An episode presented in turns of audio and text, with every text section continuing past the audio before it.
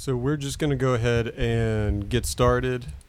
Um, we've got Ryan Ybos going to join us later on uh, in the conversation. And uh, for audio purposes, just since this is going to be a full house, uh, we'll go ahead and give a quick name and introduction for you guys, just so people can uh, have a distinct uh, ear for your voices. So, uh, Dave, if you'd introduce yourself and tell us a little about yourself. Uh, I'm usually better with questions, but uh, I'm David Knorr. Um, I taught guitar at Pinkston Music for um, calculating it about 23 years, I think, from 94 to 2017. Mm-hmm. James. All right, I'm James Pinkston, and uh, Jim Pinkston was my dad, so pretty easy relationship there.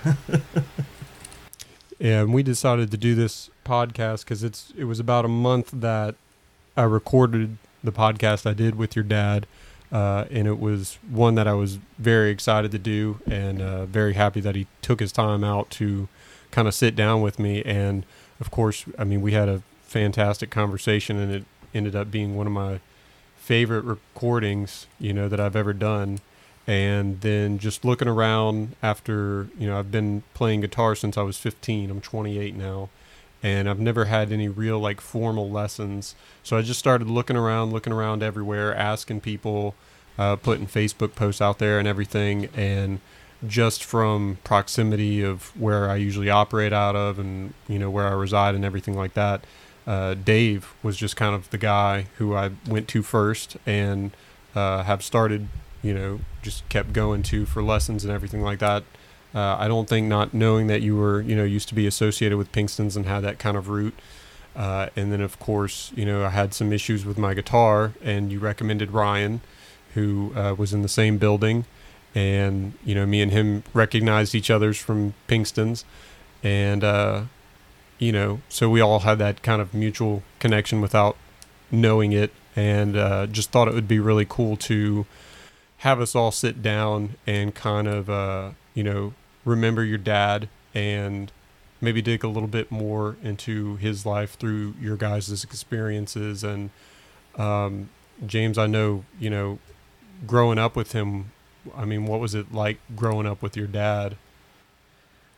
Oh, he, was very wild you know you never really knew where he's going to come at you with. And uh just really fun to be around, but incredibly insightful. So the guy he was on the music store floor, he'd walk through the threshold of uh, back of the music store to the apartment, and he'd kind of reflect on the day and really start picking things apart, and you know a very different side of him. mm-hmm.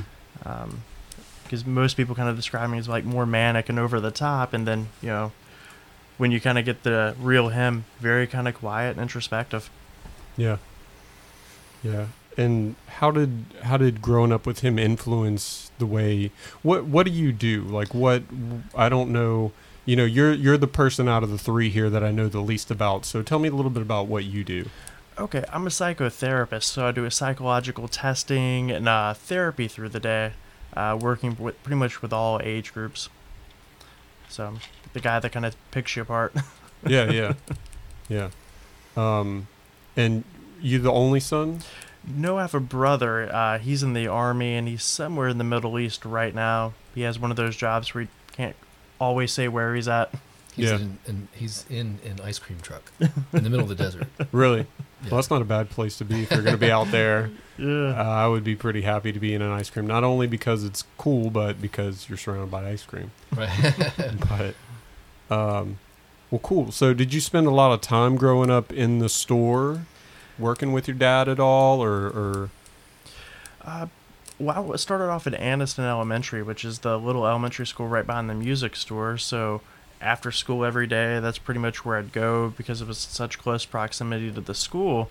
And as I got older, I started wanting more things. My dad's like, chop, chop, get to work. And before you knew it, I was working at the music shop. And then I went off to college. And every school holiday, it's, hey, what you want for Christmas? Work it off at the music shop. You know, it was always some new piece of gear I needed. Yeah.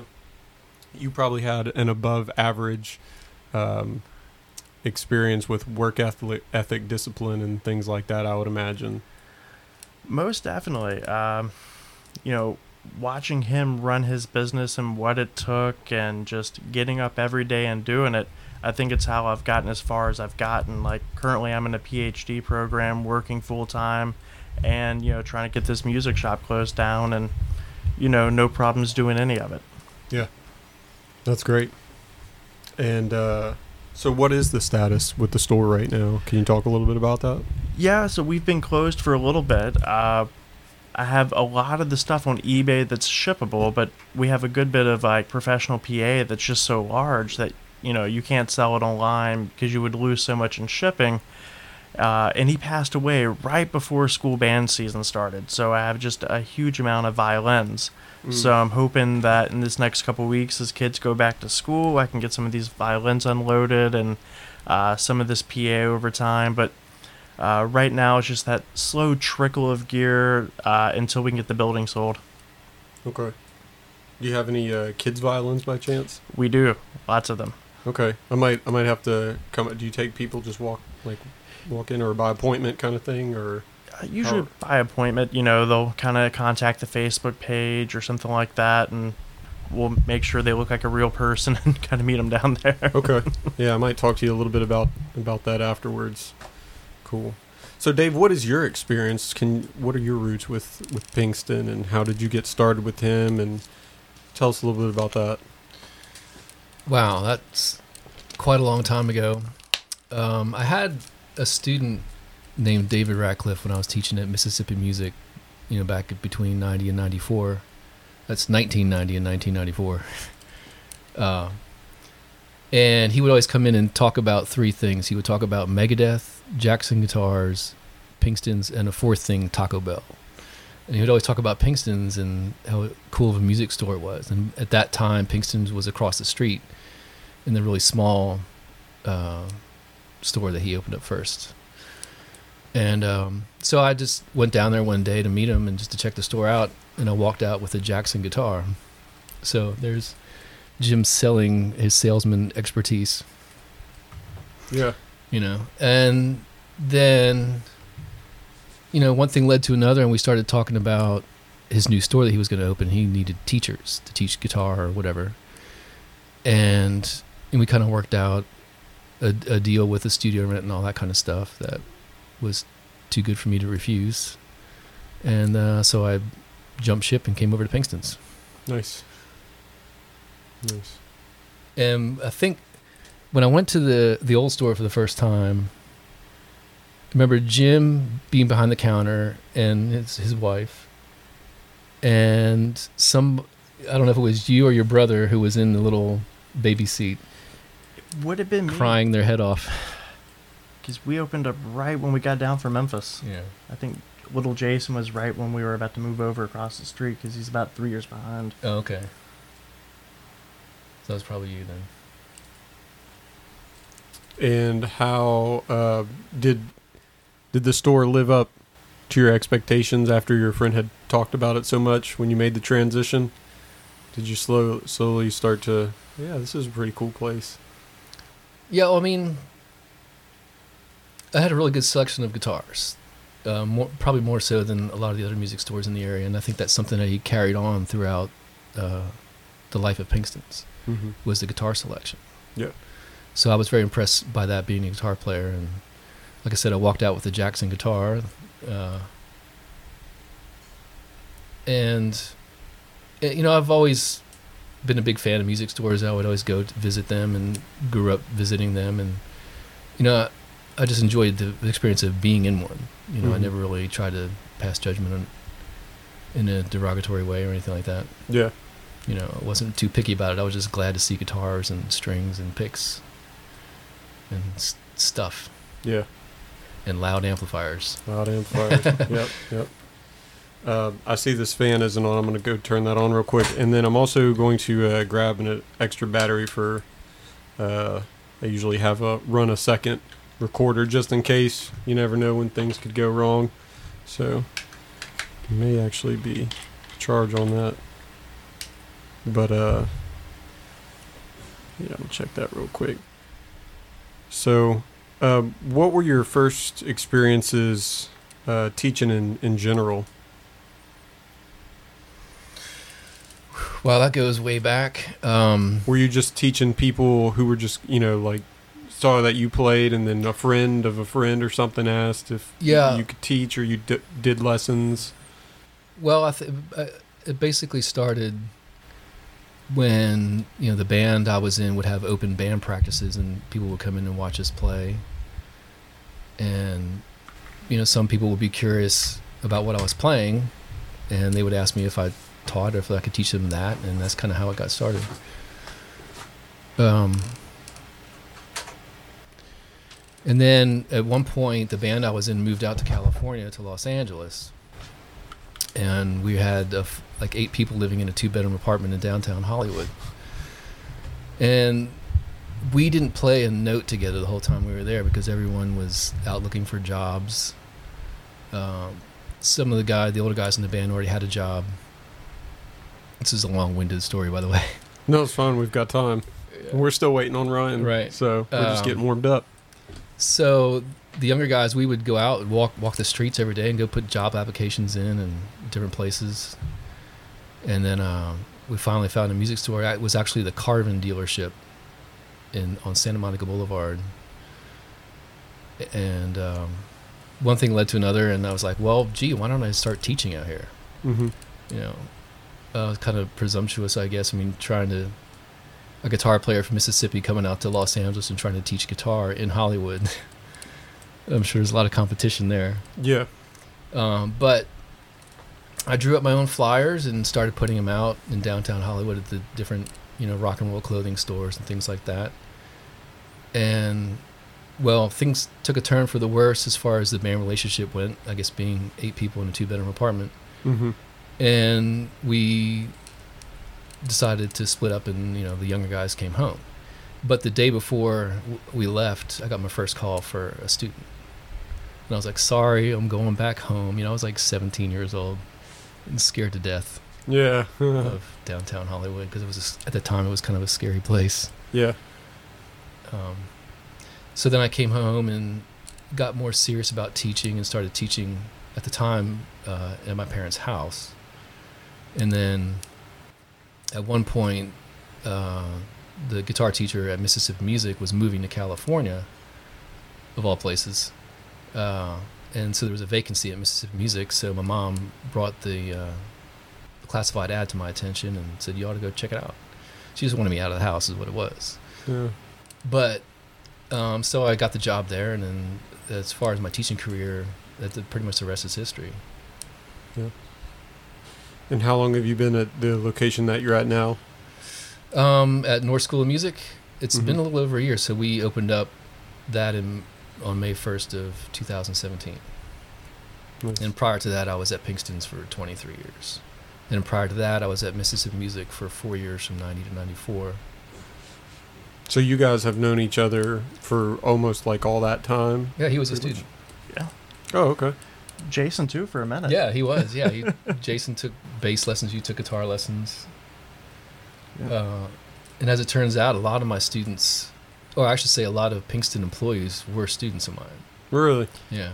Well, that's how my dad would end up hiring new people. He would kind of eye the lessons couch and go, okay, this is a good, kid coming in with a good family. I've got a chance to know them all. And that's how he would vet who he wanted to hire in high school.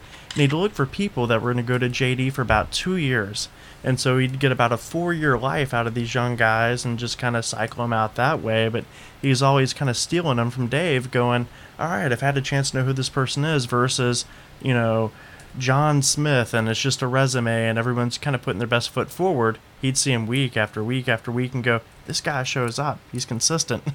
Mm-hmm. Let's give him a job. yeah. And on the other hand, I would have students ask all the time, you know, how do I, what do I have to do to get a job here?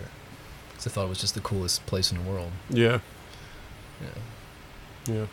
So did your family go up a lot to Memphis? Yeah, they would go up a good bit because that's where my dad's from. but- Yeah. Well, you know, from the recording. Uh, and my dad would try to make it a few times a year and he would just kind of, I guess, overdose on barbecue. Uh, he'd go every May for uh, Memphis in May, which was like a one week uh, barbecue fest. And and he'd go for it. Yeah. Yeah, I remember him bringing back barbecue from Memphis. He said, "Come on back, Dave, to the kitchen," and have some of this Memphis barbecue. It's the best thing you ever had. Yeah. I never had coleslaw on a barbecue sandwich, but I tried it for the first time and it was pretty pretty darn good. Yeah. Yeah. So, what was your dad like at home? Did he did you see feel like he brought work home with him, or, um, you know, what kind of stuff would he do to stay in the business mindset if he, you know, chose to do that? Did he ever like read about, um, you know, was he a big reader of like business books or anything like that? Uh, well, he typically wouldn't bring work home with him. Uh, you know, when he was at work, he was at work. When he was at home, he was watching the History Channel or trying to take his mind off work. Mm-hmm. Uh, you know, typically he'd stay after work for an hour or so, and that's kind of when he would digest the day and kind of theorize what's happening up front and what do I need to be doing to kind of accommodate for that. Mm-hmm. Uh, so he had good separation of work and home, which is, you know, needed. Yeah. Did you ever think that you were gonna follow his footsteps and be a businessman or do something in the music industry or the entertainment industry? there was a large push for me to do that growing up uh, until about high school and that's about when the economy started going down and retail started getting real kind of bad as far as uh, map pricing the catalog magazines the internet and you know my dad's looking at me and the grades i'm making in school and he's going son get out of retail go medical go medical go medical. I don't want you doing this. So even from uh, that time on he saw that the music industry really had a, a limited time left that you know you could be a independent music store that size with Mhm. everything going on. And so that shift really changed and uh, i think that was kind of a sign of the times for him Mm-hmm. Yeah, because that was probably the biggest topic we discussed on our recording together was the fact that um, I remember him saying if it's if it's any kind of industry where Walmart or Amazon can do it better and faster, don't get into it. Yeah. Which covers a lot of ground. yeah i mean it changed his life uh, joe metronola he was a, uh, a, a sales rep for one of the big um, i want to say it was maybe Shure microphones and uh, he brings this conversation up a lot where he puts his arm around my dad and tells him hey guys you know this is the gold rush. These are the golden days right now. Enjoy it.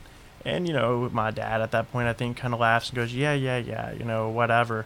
Uh, but you know joe even saw it back then with you know uh, the magazines and everything else selling stuff cheaper than what a lot of dealers could buy and Mm. you know not too far down the road it became a reality and you know his eyes were open and was like wow you know it really is a whole new world Mm. So do you still play guitar? uh not as much as i should my day gets so filled up with everything else that it's one of those things that i do to just kind of turn my mind off more than actively playing guitar like i should be Yeah. So he has a guilty conscience because he said not as much as I should. exactly All those years of going, you got to practice, practice, practice. Yeah, you know, I, I got this Paul Reed Smith in the corner kind of winking at me, going, Come on, man. Yeah. Beckoning. Yeah, it's amazing how much fun something can be, and like uh, can take you out of the regular day to day. But you could surround yourself with guitars and still not find the time to actually like pick it up and play on it a little bit. But once you do, you know, then you want to stay there for like an hour or two. You know. Or all day. Yeah. Yeah, when I first started playing guitar, that's what it was like. I probably because in in particular I was like trying to figure out so many things, and you know, uh, I had so much room to improve on all different grounds because I sucked at everything. So I remember uh, playing just in my bedroom for you know two or three hours in high school back when I didn't have near as much responsibility or worries and mom's cooking dinner and you know if my homework's already done you could just throw yourself into it you know? Uh, it's like guys like Daron Malakian from system of a down talking about you know playing six or seven hours and then his his parents telling him like you need to come eat you know so it's Yeah. just so much fun you know I miss always, it sometimes I'd always practice before homework if I ever got my homework done. I shouldn't be saying this to all my students out there. yeah But yeah, I remember practicing after school for five or six hours, and having my parents, and my dad especially, tell me it's time to go to bed, and he would have to sit, tell me several times. Yeah. yeah, so I was. I would say it was beyond devotion for me. It was uh, it was an illness. I just had to have Obsession. yeah Yeah. an unhealthy obsession. Do you feel like that benefited you in the long run? Yeah, um, just by gaining skill and knowledge, um, definitely helped out with teaching Mm-hmm. a whole lot. Yeah. And do you when you when you have somebody new come in, do you usually assess them where their level is at and just try to figure out how to approach a lesson plan with them? Oh, definitely. Uh, You definitely want to spend at least most of the first lesson. And I've actually gotten pretty good at that over the years. You know, assessing pretty quick where someone's at and what Mhm. direction they want to go in, and really establishing um, a foothold and moving forward. Mm-hmm. And what other stuff do you like to teach besides guitar? You do bass stuff. Yeah, I teach bass. Um, I love teaching bass. I love playing bass.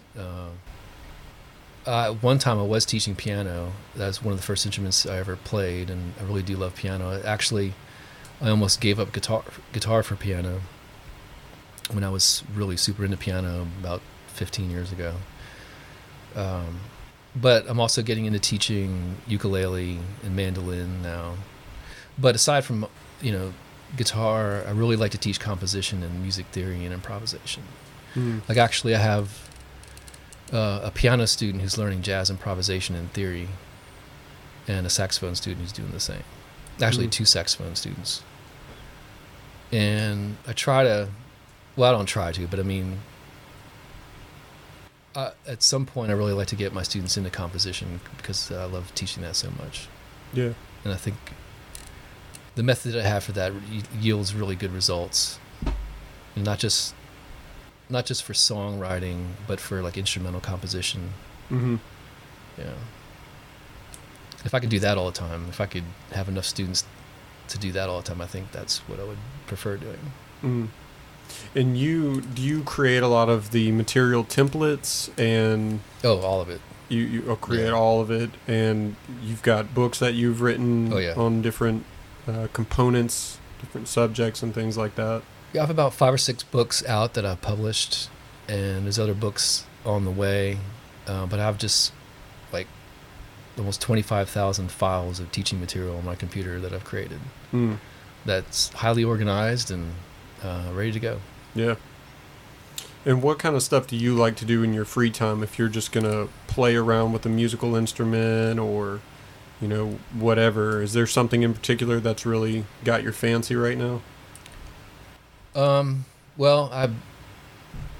It's one thing that I've learned over the years is that you have to maintain if you want to be a professional musician and stay stay working, you have to maintain a certain practice schedule, a daily practice schedule to keep your chops up or even Yeah. hopefully get better than what you are now. mm-hmm. So I always try to get in at least four hours of practice. a day Yeah, day.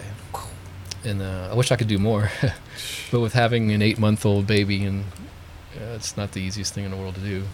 yeah Um, but I do really enjoy working on the, the teaching business, you know, working on the curriculum and and writing all that stuff, and hopefully finishing some more books. mm.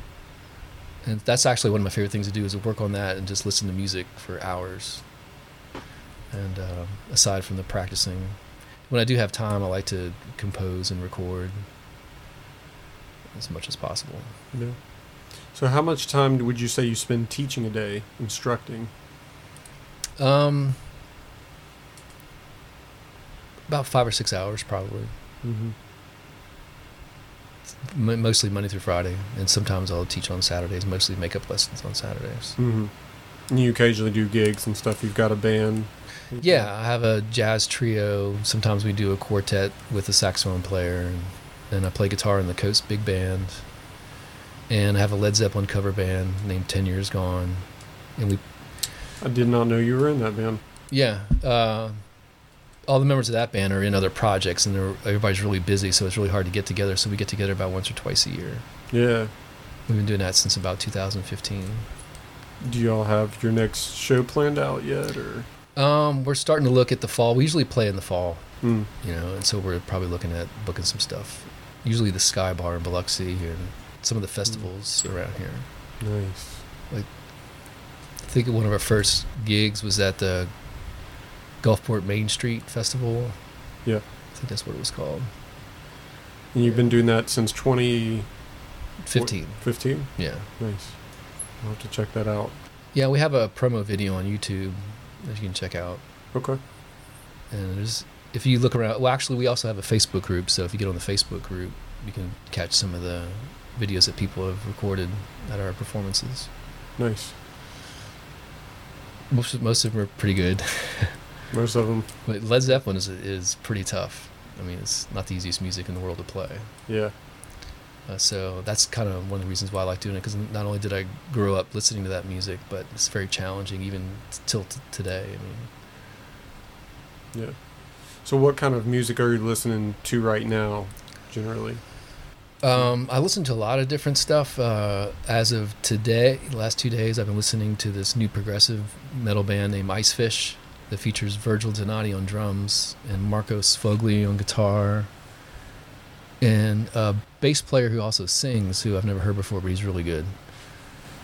And a keyboard player that I think used to play for Dream Theater. I don't remember his name, but it's really good music. Well, other than that, I listen to all kinds of stuff like jazz, a lot of classical. I've really been into Ralph Vaughan Williams, or that, I guess if you're into classical music, his name is Rafe Vaughan Williams.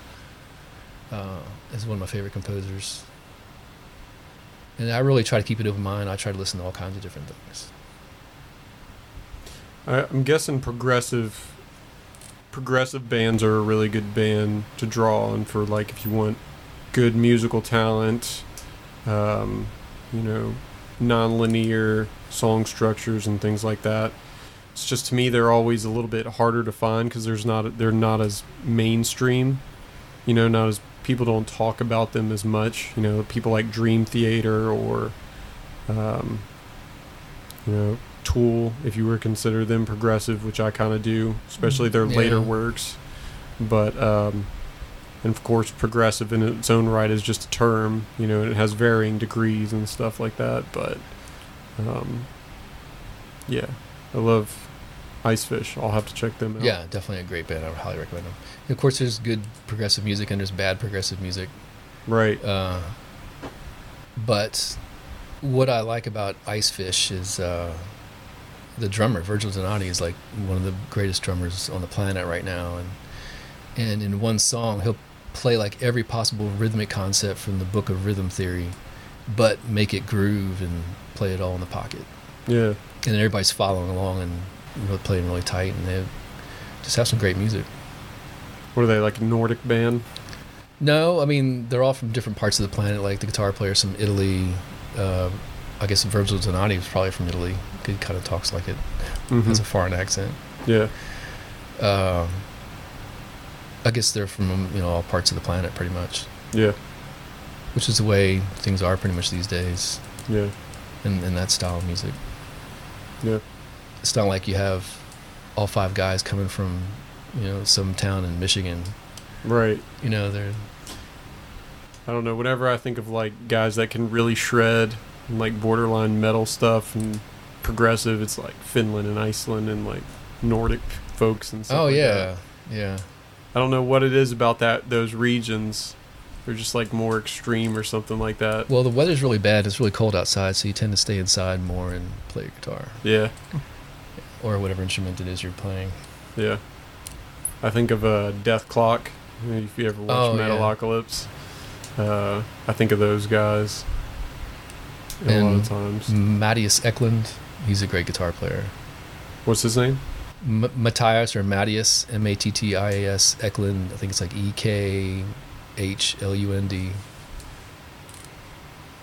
He has like a, a guitar camp that he has every year or two in Sweden or Norway, one of the in that general vicinity. Mm-hmm. Um, but he's a solo artist. He doesn't. He does guest work a lot, but I don't think he's ever actually played in a famous band. But uh, he didn't have to. Yeah. Everybody knows who he is. It's in the guitar community, pretty much. Yeah. You ever listen to the uh, Mars Volta? Briefly, when they were popular I mean, I had a couple students come in that wanted to learn their songs, Mm-hmm. and I, I'm sure I had their name on my list of things to listen to that I never really got to. Yeah, I highly recommend them. They're one of my favorite bands. They don't have a whole lot of albums, but their earlier works, their later works are kind of uh, different. Not as agreeable with them, but the drummers though, uh, I think one of them's name is Troy. I think it was on the Deloused album, and then um, another guy, his name might be Cedric. He was on Bedla- Bedlam and Goliath album. Uh, he's pretty gnarly. He was like, I remember a lot of people talking about just how gnarly his drumming was, and that he was Hmm. supposed to be like a drumming prodigy. Uh, songs like uh, Goliath are really good, kind of showcase him. But they're they're a cool kind of progressive type band, and I feel like uh, they touch they have a, like a lot of elements to them that I like. Uh, you know, the singers kind of got like a they're like a Led Zeppelin crossed with Pink Floyd on speed, and it's just like there's like Italian or uh, Latina influences there. It's all different kind of stuff, but um, yeah, really cool band. Uh, Another guitar player you should check out is Tim Miller, more or less a jazz player. He comes from the Allan Holdsworth School of Playing, but kind of takes it to the next level and has a really more modern sound. yeah, Tim Miller. I mean, there's tons of players out there that are really good. mm-hmm.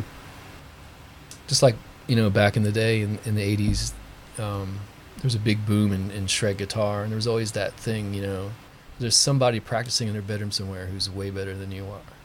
But now everybody's on YouTube, so you can see everybody. yeah, So Yeah. it's fun to catch all these videos of these great, great players. mm-hmm. absolutely. Um, just curious, anybody heard from uh from Ryan? Any word Um, update he was- on him? Yeah, he texted me a little while ago and said, "This is turning out to be a great afternoon. Looks like Lorraine Road Bridge is blocked off, and they did it Oh, within the last five minutes." No, no, it's been that way for a couple hours now. Yeah. Yeah, my um I was out somewhere and my roommates met me and they told me that that was the case, which I took it to get to where I was going. So it must have happened within a couple of minutes of when they left out, and that was a couple hours ago. So, and I, I meant to text you guys, but I figured y'all, you know, you and him, you two probably all kind of in the Gulfport region probably wouldn't need to. I didn't didn't think anybody would have to cross that bridge, but yeah, he'll probably have to go around a 49er Pops Ferry, huh? Yeah, that's that's a long divert. Yeah, diversion. yeah. How long ago was that that he sent that? That was.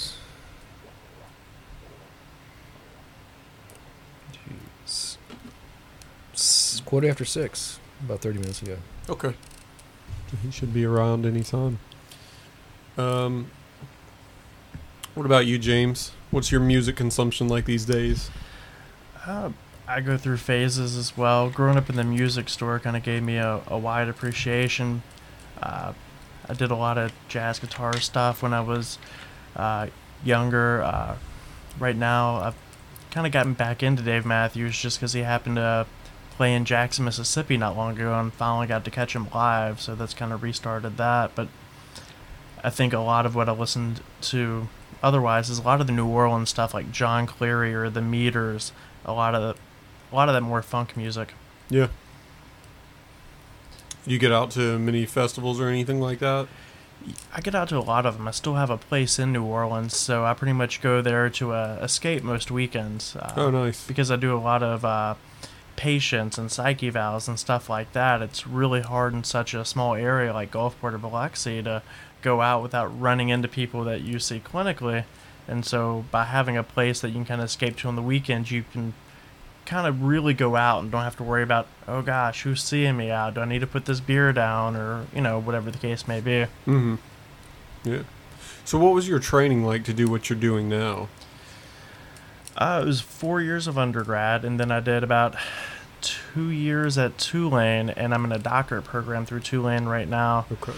Uh, so I started off working in an inpatient hospital. So to be considered kind of crazy in New Orleans to that level, it takes a lot because New Orleans is so eccentric as it is. Yeah. Uh, and then I came over here working with children for about three years, and a private practice snagged me over in uh, Ocean Springs, where I got to work with a lot more high functioning adults with all sorts of different things. So it's really interesting kind of looking at the coast through the lens of the things people don't want to talk about. So when you go out and you go, oh, that person has A, B, C, or D going on, it, it's just a completely different way of evaluating things.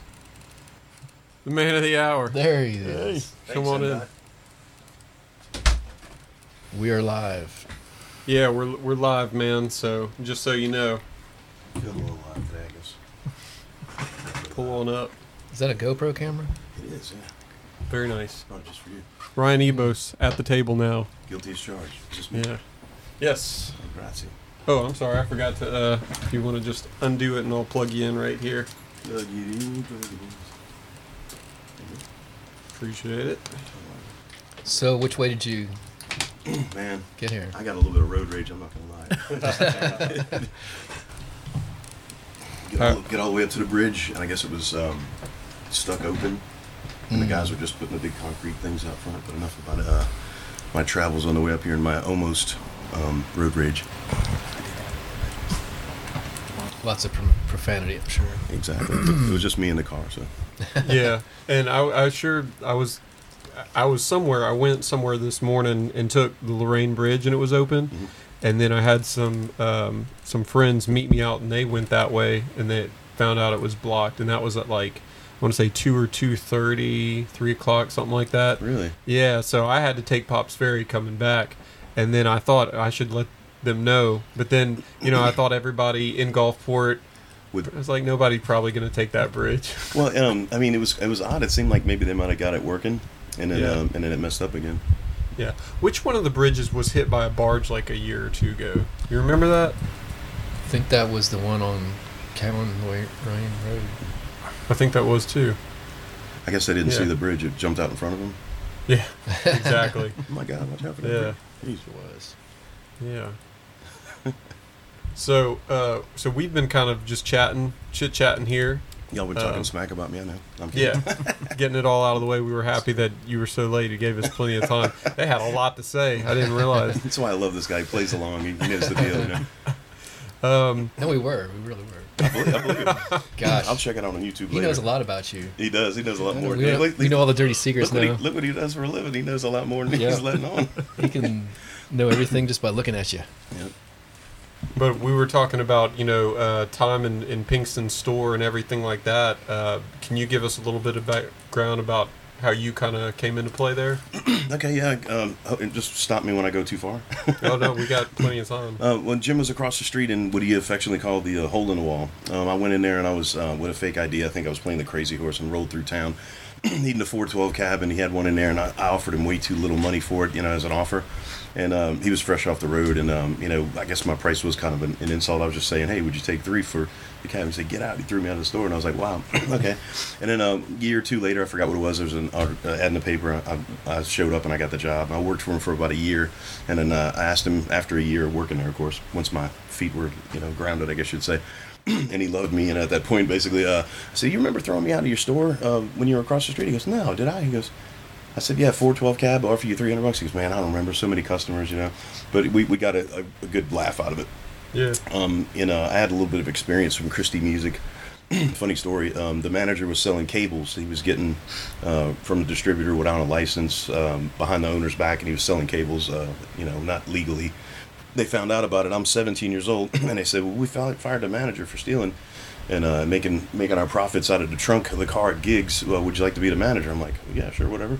I mean, I, I saw what the guy did. It wasn't hard, and um, you know, that's the reason Jim hired me because I, I was the only guy with experience that showed up and didn't smell like pot, you know, at the interview. Yep. Yep. Crucial. Yeah, definitely. Uh, and then later on, when he made me manager, I was hiring when I hired Derek Fountain um, to be my assistant manager. Um, he was already kind of currently working there. We had three or four people sh- uh, show up for the interview in the in the Pinkstonian in the back of the store, and and uh, one guy with a Slayer jacket, and uh, just totally reeked the pot, and then he couldn't understand why I didn't hire him. You know, not that I have anything against it, you know, because geez, um, you know, it's everywhere, it's everywhere. But uh, you know, I don't think showing up for a job interview is all that. Uh, that's not such a good idea. You know? Right. First impressions do count for something. Yeah, Rain of think. Rain of Blood Slayer, you know, shirt. I, I love Slayer, man. Don't get me wrong, but I don't think I'll be wearing that to a job interview. You know, Yeah. Got to come in trying a little bit harder. Mm. I mean, I, I won't be all suit and tie like Dave, but you know, Yeah. Black Uh, t-shirts. yeah.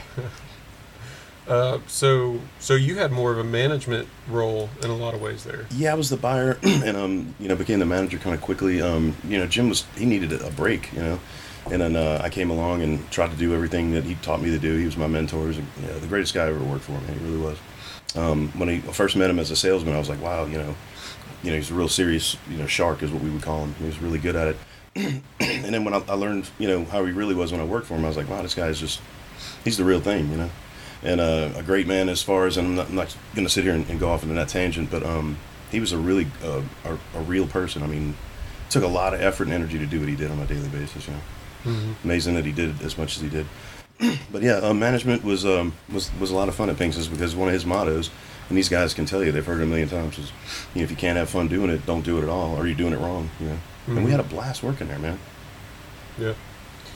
And what kind of experience did you have beforehand that, you know, that kind of put you in a good position to, to be there?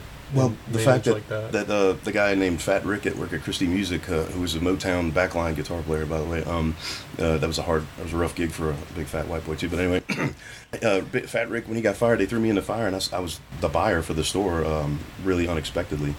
You know, I had to put stock in the in the store, and that was one of the reasons Jim was interested in, in getting me in, you know, as the manager or hiring me, because you know I actually knew what the needs were, so to speak. hmm Of course, he taught me the rest. You know, I was a little shy at ordering in the beginning. He was like, "We're going to sell a lot more than five of these. You need to order like 20 next time." You know, Yeah. Mm. and uh, the amount of traffic that would come through Pinkston's. You know, I, I got in in the 90s um, before the addition. When he was across the street and then he added on, I was before that, and um, it was he and I that worked that store only. And it was, I mean, he he would look at me at the end of the day. I'd look at him. We just kind of shake our heads and laugh like we don't know how we did it. Uh, later, we hired you know many more people, but um, wow, traffic, big time floor traffic. I had no idea. I've never, I've never seen a music store with that kind of traffic. Yeah. You know. Yeah. And uh, you know, one of the we were talking about this earlier. One of the big kind of topics that me and him discussed on the recording was just the changing of the industry Oh yeah. and you know how that traffic was migrating to other places and spaces. Oh yeah. Um, We became, we became a convenience store, oddly enough, almost. You know, um, where we were, you know, if you buy a Coke at Walmart, it's X amount of, you know, whatever, a dollar, fifty cents. You, you know, you buy it at a convenience store, it's a little bit more. um, and the internet, you know, was cutting our throats so bad. You know, how do you compete with, with direct from China at Wish and Geek.com? You know, uh, you can buy something for five bucks, or you can buy it from us for five dollars seventy five cents. And there, you know, that's when the, the customer base kind of divided to an 80-20. Twenty percent were like, oh, I'll wait and get it off the internet. You know, and didn't understand that we were a service. We were a big, we were a big help. Uh, and the people that got it, they didn't mind paying the, the extra money by any means. You know, that was the eighty percent. mm, And um, the majority, and you know, luck, thank goodness it was eighty. And the reason it was eighty percent is because Jim ran his business the way that he did. Service after the sale. That's exactly right. been He- saying that a lot. you remember people like bought up bought a Marshall, brought it to the gig, something went wrong. You know, could have been either uh, operator error. You call Jim, Jim, I got a problem. You know, what do I do? Come on, get one off the, the showroom floor. Grab a Mhm. brand new amp, play the gig, bring it back the next day. I see Nobody, that. nobody did that. You know, I don't know how many times you get a phone call. I broke a string or this, that, and you go, I'm leaving it in the mailbox. I don't know who you are. Just leave money in an envelope and I'll trust you to pay me. And that would happen so often, but he wouldn't leave someone out to dry. I go, I get it. yeah, never. Well, he, was, he lived it. You know, yeah. my goodness. In, in fact, the the guy that before I even met Jim and worked for him, Billy, I mean uh, Billy Harshberger, Dave was the guy who, uh, you know, I was like, I don't know, I don't know if I can get a read on this on the Jim guy. You know, I went in there and bought a guitar, and it seemed like he was kind of a shark. He's like, man, that guy loaned my, me an amp when it broke, and you know, he'll do anything for anybody. He's he's the best. I'm like, okay, cool. And went back in there, and later on, you know, of course, got hired on without a Slayer jacket and reeking. yeah. Jim, Jim Pinkston, nice guy. That's what he would always say. That's exactly right. I wrote, he, a- he lived up to that. I wrote that too. song, and it got lost in uh, Katrina. Oh yeah. People, uh, Dave Devaney still and uh, Derek. You still you got that song? I don't have the song. That's a shame. Yeah, I was kind of hoping you guys would have some stories about Jim or the time there. You Oh, know, we, we definitely have stories. yeah. Dave, you want to tell one of his road stories? No, it might. Is this a rated R show? Yeah. Uh, well, they well- all pretty much have the same subject matter. you know, you tell one, you've told them all. That's true. He's, he's right Yeah, we'll we'll leave that. that. Probably but for the uh, leave that out. for the X-rated, X-rated audience. Yeah, I got you. Yeah. So Mexico to Canada. Um, how many years did your dad do that? God, from I think you said 17 years old until Till uh, right before he, he kind of started up, you know, opened up in Memphis, I guess, huh? that would have been 89 because Wow. he came right off the road and here I was. exactly. He's, I remember him telling the story. Um, here I was looking around at my surroundings, just out fresh off the road, holding my, my son in my, my arms, and this bell went off. Ding! He's like, I got to go do something. And he opened up a store, and the rest is kind of history. Yeah. You know, uh, stand back and get out the way. yeah. yeah. Uh, he could sell pretty much anything. He definitely had the mind for it. I mean, he was cut out for that. The discipline it takes to, to just pay your bills and, you know, the invoices and the, the, the companies, you know, sending you a duplicate invoice just to see if you might pay it, you know. Mhm. Gibson guitars actually, and we won't go there. But um, you know, eight hundred dollar, eight hundred to a thousand dollar invoice selling a guitar for whatever x amount of dollars. Oh, we he paid it already. Well, here we'll see if he pay it again. Slide another one in. You know, he never missed a lick, and I don't think they ever got him. It's a shame that companies do that. I'm sure it's kind of lucrative, and you if you're in the uh, pay receivings uh, department, you probably get a little kickback for that. But who knows? Yeah. Yeah, that's not cool. Right. But uh, he was on time, man. Let me tell you. there was times when, um, you know, for example, you worked at Pinkston's, you're an employee there. Uh, your payday is, is Monday, but you're off that Monday. You know, Monday's your day off. Friday, before the weekend, he's handing you your, your check, and you're like, wow, this is this is kind of early. He's like, well, you're off Monday. You know, never missed a lick. Always took care of his people, man. Like unbelievably well. Spoiled, Mhm. I'd have to say. You wanted to take something home and try it out before you buy it, sign it off on the clipboard, take it home. You know, as long as it wasn't more than a week and it didn't come back scratch, you were good. Yeah. Yeah, I always admired him for owning an independent music store, which is tough to do to, be, to begin with, and then surviving all those years. hmm Working for himself, you know. Yeah. I mean, it takes a special kind of person to be able to do that. even managing and being the buyer and running pretty much running the store um, we'll talk about a barbecue place here in a minute. Jim wanted to open up at one time in the past. Oh, that's funny. I had a story about that. oh do you? Go ahead. maybe you can help me out with it. Um, let's see. Long story short uh, he got, I, when i started working there he needed a break. He said i'm going um, i'm going on vacation you know once i got up to speed. He goes i'm going up to memphis. You know, i want to go to the barbecue fest. He goes to the barbecue fest. Um, should i tell him about the underwear Go for it. Go for it. He comes back from. He calls me on, during his vacation. He's like, "Man, I haven't taken a vacation so long. This is great. I'm eating all this barbecue on the on the." And he comes back with this this uh, holier uh, holy underwear. Let's just call it. And he says, "Put it under the counter." I'm like, "I'm not touching it." so I get the yardstick, or you know, measure. Well, we won't, we won't mention a part about measuring kids for uh, violin. Uh, anyway, so long story short, we put the we put it under there with a stick, and then we'd get reps coming in trying to sell us stuff, and it'd be aggravating him. Go, Ryan, show him the underwear. And he had blown a hole in it. I I went up to Memphis and blew a hole in my underwear. um, needed to break that bad. That that was that was what I got out of it. You know, the reason he even brought that up or uh, mentioned it and showed people was to show them that you know, hey, I finally got a vacation. Yeah. It was so great. They were silk. Were they? Were They were silk You're right. You're right. They were. wow. Is that a whole nother story? I mean, that's. Could- That must have could been some good barbecues. All I gotta say. yeah, really. I think it was the good, the bad, it was everything. It was a whole festival. He didn't discriminate that week. No, he he said there wasn't one place that I discriminated. I tried, you know, each one, and uh, yeah, ever since that, that day, I've been trying to get up to that stupid. Uh, they still do that festival on the river? Yeah, yeah. Every, every uh, Memphis in May, it's Memphis a in May. barbecue fest, Italian fest. They have a music festival for, for a week, and then something else. Damn, sounds like a good vacay. Yeah. How far how far is Colorado from there? Never mind. Yep. I gotta get my Slayer jacket pressed. You know. But uh, when he would go up to visit John Pinkston, he would come off the interstate, grab a barbecue sandwich, not tell anybody, go see John Pinkston. And when John Pinkston's like, "Hey, what do you want for dinner?" "Hey, let's do a barbecue. Do you mind?" You get there on the way. Leonard's. Eventually, John's like, "What's that on your shirt?" Nothing. I don't know nothing. and you know, John knew. He knew the deal. oh yeah. So Jim was talking about starting a uh, barbecue place. You remember that, huh? Well, it's funny because the, the music store that I grew up in in Pennsylvania, Fred's Music Shop, Mhm. I guess he saw the same sort of problems in, in the industry, and but he opened up a barbecue shop Okay. in, in the in within his music store. But then later, uh, bought the the place next door and had his own barbecue And shop. separated. That's pretty cool. Yeah, and then he later he closed down the same year that Pinkston's closed down, Oh yeah. Um, and then but kept with his barbecue shop. So I was kind of sad that year when well, at least he survived both of those places, way. the you know the music stores of my life, closed down in the same year. Was uh, the one in Pennsylvania? Was the, the, the barbecue any good? I wonder.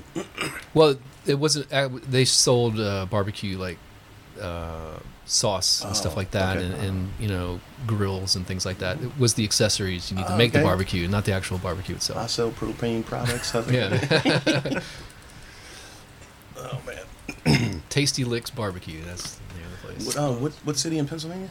Reading. Okay, I think you told me that before. I forgot. Yeah. Definitely uh, a- an interesting place, uh, Pennsylvania. We used to have a house there for a little while, but anyway, that's a whole Oh, that's right. Yeah. Go in to buy a beer at the convenience store. You got to buy a six pack. I just want one. Whatever. But you could go to any corner in in the in the town and get a slice of pizza. Oh, that's true. And they had the little ice cream shops, right? Oh, yeah. But Ryan and I go way back. Oh, most definitely. Do y'all go? Y'all are pre Pinkston, right? Uh, uh, yeah, definitely. Y'all were high, were high school. Did you go to high school? I, together? was, I was probably into high school, and Dave was just, uh, you know, what are you, a year older than me, right? Yeah, a couple maybe. So um, let's see. Um, you, you, I'll let you. I've been talking a bunch, Dave. If you want to tell it. Well, I don't remember exactly how it went, but we played together in, Mm. in a band for a short while. Um, the band was called Knorr. It was incredible. Um, uh, let's see if you don't mind me taking the, the, the reins here. Go um, ahead. I, his drummer used to teach at the Christie Music Place in Slidell that I mentioned, and um, I, I wrote. The, I, a buddy of mine I was recording vocals with. He went offshore. He said, "Here, take my four track and record your first demo. When I come back, you better have some songs." I recorded the worst demo in the world, in my opinion. Uh, I, if I had it now, I'd laugh at it for hours probably. And um, somehow a copy of it through my brother got to the drummer in, in Knorr, uh, Rory Fashon, PIT undergraduate, incredible drummer. and because I had the tiniest bit of awful writing, um, I guess you could call it experience. I don't know if I call it experience then. Um, somehow he, I think, probably pushed uh, a little harder than, need, than need be um, to get me into Knorr. And, and the next thing you know, I'm, I'm trying to keep up with Dave. um, neoclassical, Racer X, Paul Gilbert, uh, arpeggios and harmony, you know, sweeping.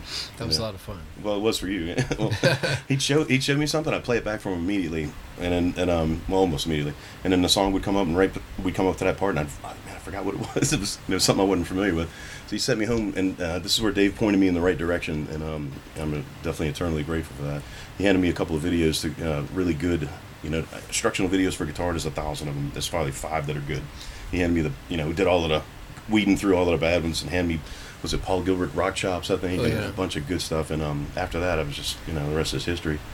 Um you know played a few gigs. I was in an opening band that used to play uh, before Knorr what was the, tell the story about the Loudness gig. Do you remember that Crazy Horse uh, Loudness was supposed to play if, if anybody doesn't know who Loudness is there there's a Japanese group right Oh, a great band. They rough guitar rocks. player Akira Takasaki. ah, that's his Yeah. yeah and, Great and, guitar player. and supposedly I, I guess I think they I forget what happened. I think they looked at the horse and said we ain't playing here well, can you can you blame him? No, yeah, I can. And whoever booked it must have been really doing a good sales act. But uh, um, Walking Wool Crazy Nice. But um, they uh, they said we got in an accident. We can't make it.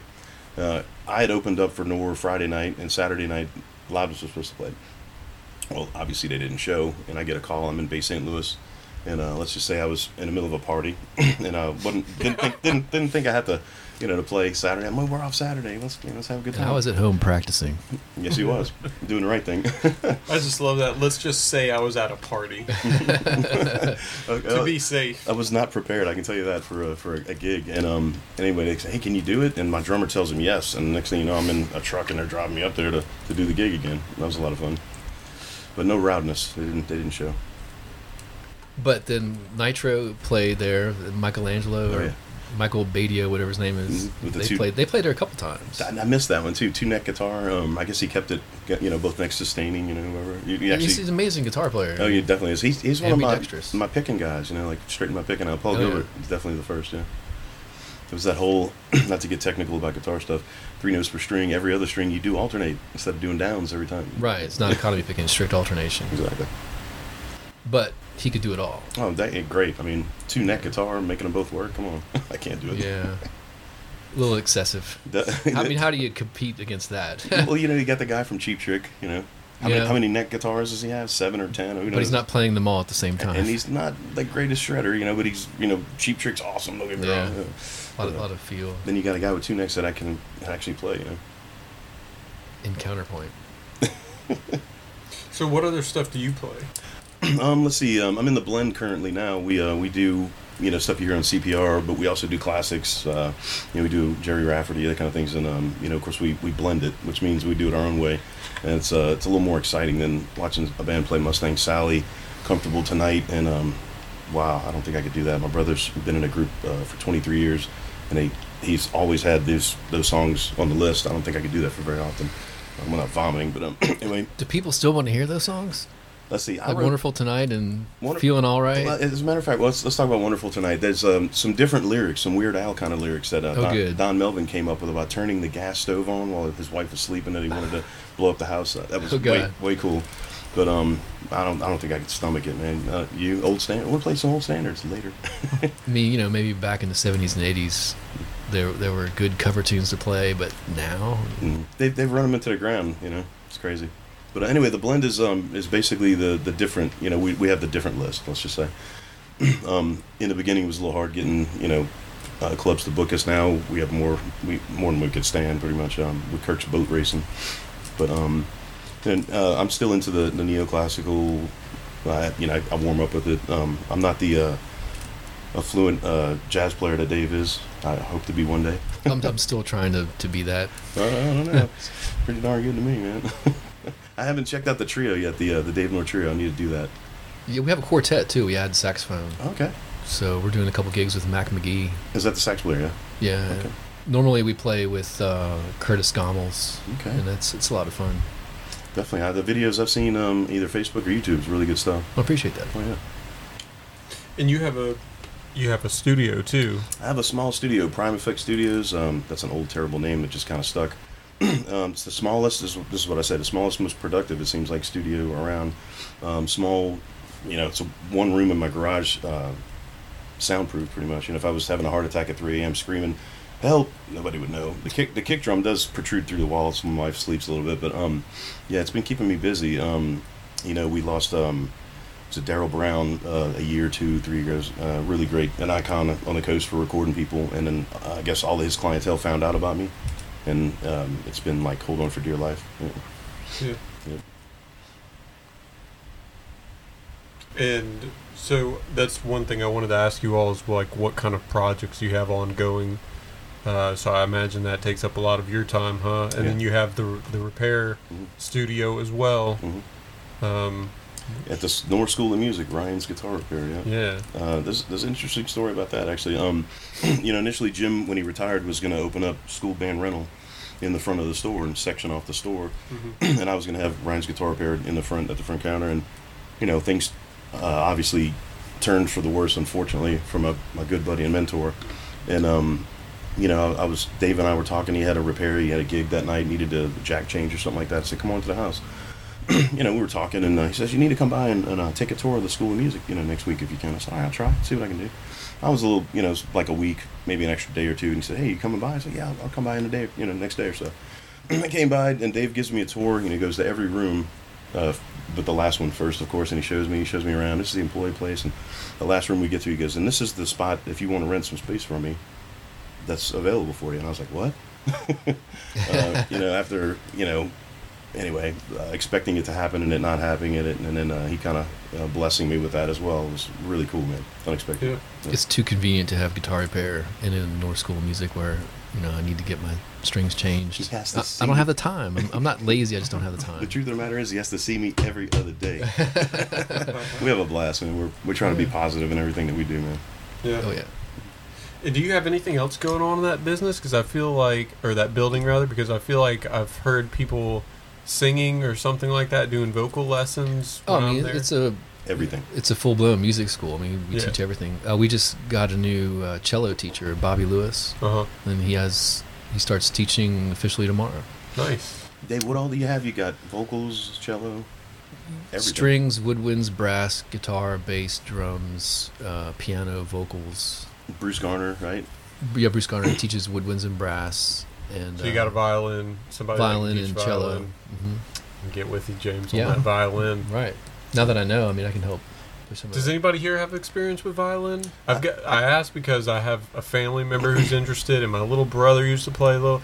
And there's just something about it. I've always thought it'd be kind of cool and interesting, kind of deterrent from the rock and roll Yeah, instruments. You know, awesome. drums and guitars and bass and all that. The first two months is going to sound like someone is uh, choking or trying to annihilate or, or kill a, a goose, but after that point, it gets a lot Yeah, better. that's a fact. Yeah. and it um as long as that person has decent pitch and they can hear when something's you know in or out of tune, they got it. Um, uh, you know, uh, who's our guy that, that teaches violin over there?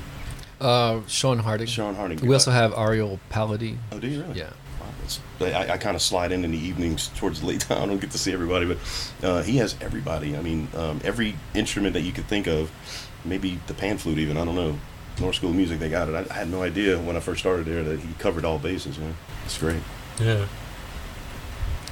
Yeah, I, I started out.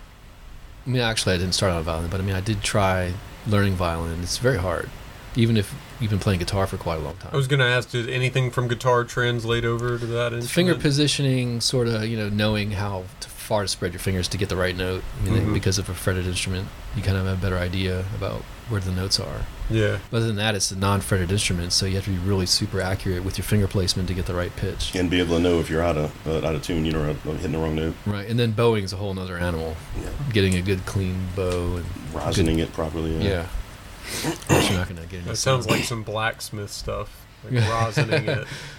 Or, uh, See, yeah. Charlie- yeah, I mean, it's Charlie it's definitely a song comes to mind. craft, you know. It's a whole craft on the other side. Aside from playing the instrument, you know, there's all Yeah. these other things you got to do. So, like, uh, as a new student, does usually the instructor or, or you know, they usually go somebody to learn bowing or rosining it and all that stuff? I mean, do you usually have to learn how to do that properly? Is it Yeah, I think like that's tuning any other Oh. instrument? It just takes time and it's up to the knowledge. teacher though. Yeah, I would think the teacher would, would show you that part, right? Yeah. Oh yeah, Yeah. maybe that's their job. That's what you're paying them to do. you know, Right. One- To learn everything about the instrument. A recommendation I do have for beginners is um, uh, perfection pegs. You know, uh, the old school way of doing it. You got a, a piece of wood into another piece of wood, and you try to get it close to where you're in tune. You push it in, and it's off, and you fine tune it. it takes like youngsters or even an adult a long time to tune the, the violin. You know, if but perfection pegs is like tuning a guitar. Yeah. It's a little different. It's kind of a mechanism. Mhm. Oh, that's great. Saves your Just having to pull the peg out, turn it, tune it, and then Push put it it, back in and make sure it's in all the and then way. it You know, slips. You know, it's, uh, that's that's time consuming and frustrating. yeah. You know, I was supposed to practice an hour, but I, I tuned my, my violin for 30, 40 minutes. Yeah. That's what it's like. Yeah. So, um, going back to Jim, do you guys do you feel like he would have been successful opening up another business? You know, if he had, you know, had the chance to just take up a new, you know, a new exciting turn because he, would- seems like the kind of guy who would have who would have jumped in Mhm. and tried something different. he uh he would have been successful at anything he did. I can tell you that. Um, at pretty much anything. And had he was. And he was more personality in, in one finger than you know everybody you'll meet. Is, it seems like um, when he was talking about doing the barbecue place, when I, I kind of took over and was running Pinkston's, and he was older than Gibson, and and actually getting time to himself, um, that would have been suc totally successful. He had it figured out, you know, open up for certain times, certain hours, certain days, you know, and after this many pieces is gone, it's gone, you know, kind of a thing. Mm-hmm. Um, you know, if you've never had Leonard's barbecue out of Memphis, Jim used to when he'd go to Memphis, he'd bring the rub back and the sauce. They wouldn't ship it to him. He begged them, yeah, ship it to him. You know. Anyway, now you go in Walmart, and is it Heinz? Who's got it? Uh, the owner of Leonard's signed uh, off and, and had uh, okayed the recipe for one of the, the, the larger manufacturers who's got a barbecue sauce in everywhere on all the supermarkets and Walmart. So, Oh. and, Let us um, know what, what that is. and for Yeah. how, and for how many years did we hear about Leonard's? You know, and Jim. Yeah. anyway, he's like it's the best. Um, he would smoke uh, pork shoulders in the back uh, of the store, and, and for the employees and friends, he'd have a Memphis barbecue, which was you know a bun, coleslaw, and some hot pulled pork, and uh, you know it had to be pulled pork. Certain little things that you know, if you try to do it differently, that's not that's not right. You know, he knew Yeah. he knew the business. Let's just say, Yeah. Mhm, and it was good. the only bad thing is you only got one sandwich, but you know, yeah. it was, it was Yeah. that good. So I think he would have been totally successful with that. Yeah. Yeah. Well, here's a wild one. His latest thing he was talking about wasn't actually doing barbecue. He wanted to open up a hot dog stand like one of the Lucky Dogs. And he just wanted to pretty much set up in downtown Gulfport and just like talk to drunk people, hang out, and, you know, just serve wieners. At this point, you're like, Dad, whatever you want to do, right? Oh yeah, he's like, you know, those barbecues seem a lot like work. You know, I, I just want to show up in my little cart, and I feel like Billy Hewes would hook me up. Like, New aquarium's going up. There's Jim. Man. I think I remember him talking about that on the podcast. Actually, he's like, you know, talking about um, building businesses to scale, and it's talking about you know overhead, inventory, yeah, renting costs, and all this kind of stuff. And then I think he said something to the effect of, "You go down to the this with your little thing, and you you've got the hot dogs, and how much do the hot dogs cost versus." You know, you charge two dollars, five dollars, whatever you know, uh, who's the smarter businessman? yeah. well, for him, I think he he was really into it for the stories. Like, I feel like if a little longer, he would have been an Uber driver. Just he loves chatting with people. hmm Oh yeah, he definitely had the gift, man. Yeah. and he was the guy that would pull, and, and I, I learned a little bit of you know this craft to get pe- more things out of people than they would ever expect to mention. He- you know, the weirdest conversations, man. You know, um, we just had a way of directing things. You know, in the music store, basically. You know, if you didn't, uh, if they, you walked in the, in the door and you were regular and they didn't give you a hard time, something was wrong. You know, and, and I mean that in a in a happy kind of way, joking kind of way. but the stories and the, and the things we heard and the, the direction we would point the conversations in with the customers is unbelievable. You know, musicians, what are you going to do? Taylor Roberts got the worst of it. Plunger Boy, yeah. I'm sorry. Um, that guy really, in the last two or three years, has really um, come up a bunch of steps in my book. He's he's kind of become a man, you know. You know, oddly enough. Um, Yeah, he took lessons from me. Oh yeah, definitely. He was another student turned employee at Pinkston's, but I, I always recognized his talent for songwriting His uh, even when he was like 14, 15 years old. well, it's probably because of you that and he's where he's at. But arranging and, and writing, I got to give. I have to agree. He's really good, man. I, mean, I made it a point to really let them know because if you don't tell somebody, they might not ever know or have the have the opportunity to really explore their talent. Mm. But you, I feel an obligation to tell my students who I feel who have really a good talent This is where your strong points are. you're talented, you can do this, you know, work hard at and, and do it. Mm. And And he- he's one of the students that was really talented, uh, especially with songwriting. And I would just hated to see that talent go to waste. You know, and he definitely gave you props, man. Most definitely. Yeah, he's like I owe a lot to Dave. Okay. What does he do now? Does he play around here or? Uh, let's see. He was in Wildfire, which became Wi-Fi, and then I think they've um, either stopped or taken a break. And he moved to is it Idaho, Indiana? I get. Ohio, Ohio. I think. Oh, yeah. He's- he's got an interview with Sweetwater Music tomorrow, I Yeah. believe. and um, I'm, let's see. I'm, I'm the reference on that, and uh, uh, long story, but won't go into that. But uh, I'm, I'm hopefully hopefully we'll get it. Um, Sweetwater, you know, really big company, and anybody deserves it. It's him. I told him, I said, man, you, I'll t- this is what I'm going to tell Sweetwater when they they contact me. You know, when the sale would, would try to be completed, most guys would close the sale and be done with it. Eh, There's nothing wrong with trying to move somebody to the next level if it's something that you think they need, and Taylor was really good at that. You know, we never added things and, and inflated invoices to where with things people didn't need or didn't desire or, or we didn't think they needed it. But um, he was, you know, in my opinion, he was right under Jim as far as salesman Jim Taylor and whoever else underneath. Know, good closer too. And Sweetwater's a big retail music place, right? Uh, it's like um, it's huge. Uh, uh, the virtual tour is uh, it's, it's quite. They have a studio. I mean, it's really elaborate. So, I mean, if there's a, if you have that kind of experience um, nowadays, I think that would be one of the places to go. As the internet and you know everything else is kind of killing retail. Uh, when Jim and I used to talk, he, he believed that in the next what was it two to five to ten years, two to five years, that retail would be, you know, pretty much non-existent or the Yeah. shipping industry is what you should get into. Definitely, definitely, most definitely. It's uh, it's it's hard to compete with, um, you know, God, the stuff that's out there. It really is. Which may we may see a change in now that supposedly there's this huge China American trade war, Trade war, that's yeah. supposedly taking a fake, which I'm way too dumb to understand all of that. They expect you. They expected that too. That part, yeah. right? I kind of feel like secretly they were expecting. me Well, to they, they write way. it so complicated on purpose, you know, so you won't figure it out. Yeah, and it's it's large level stuff, but uh, I guess it just remains to be seen how that will affect us. And Sounds Uh, kind of encouraging, though. You know, for for retail. yeah, Uh, the snowball effect started. There's It- no, started- there's no started, yeah. slowing down Amazon. yeah. yeah. How many orders have I placed at Amazon in the last year. I mean, Mm. eBay for me uh, until I got burned. Anyway, we won't go there. Oh, well, here's one of the fu- eBay, you're retro. definitely, definitely. You know what? I learned the hard way because of being retro. This is gonna get a little morbid for a second, but here we go. Go ahead. um, when my dad passed, you know, he got cremated and everything, and we're looking at the prices of the urns at the funeral home and Amazon two day ship. He's an Amazon you know, same thing. And, and, and, and you know what? He had no problem with that. He was like, I, if you would have done it any other way, Jimmy, I would have been upset with you. block. Yeah. Oh, oh, and like- he's like, you get to spend this much on this max. I'm like, okay. Oh man. Uh, sounds like my my friend uh, from New Orleans. She says, uh, "When I die, I don't want no you know big ordeal and all this kind of stuff. Cremate me and spread my ashes over the levees where the dogs shit and piss." She said that's fine with me because that's where she would walk her animals and stuff. That's where everybody would walk them right there. She said, "Just throw my ashes right there." Other than the levy part, that was pretty much how your dad felt about the, you know, don't make a big stink, you know. Yeah, well, for his funeral, we just had a bunch of his stuff up and a couple of his guitars, and you know, people just kind of filtered through and got to see each other again because the music store was like the hub for all the musicians getting to see one another.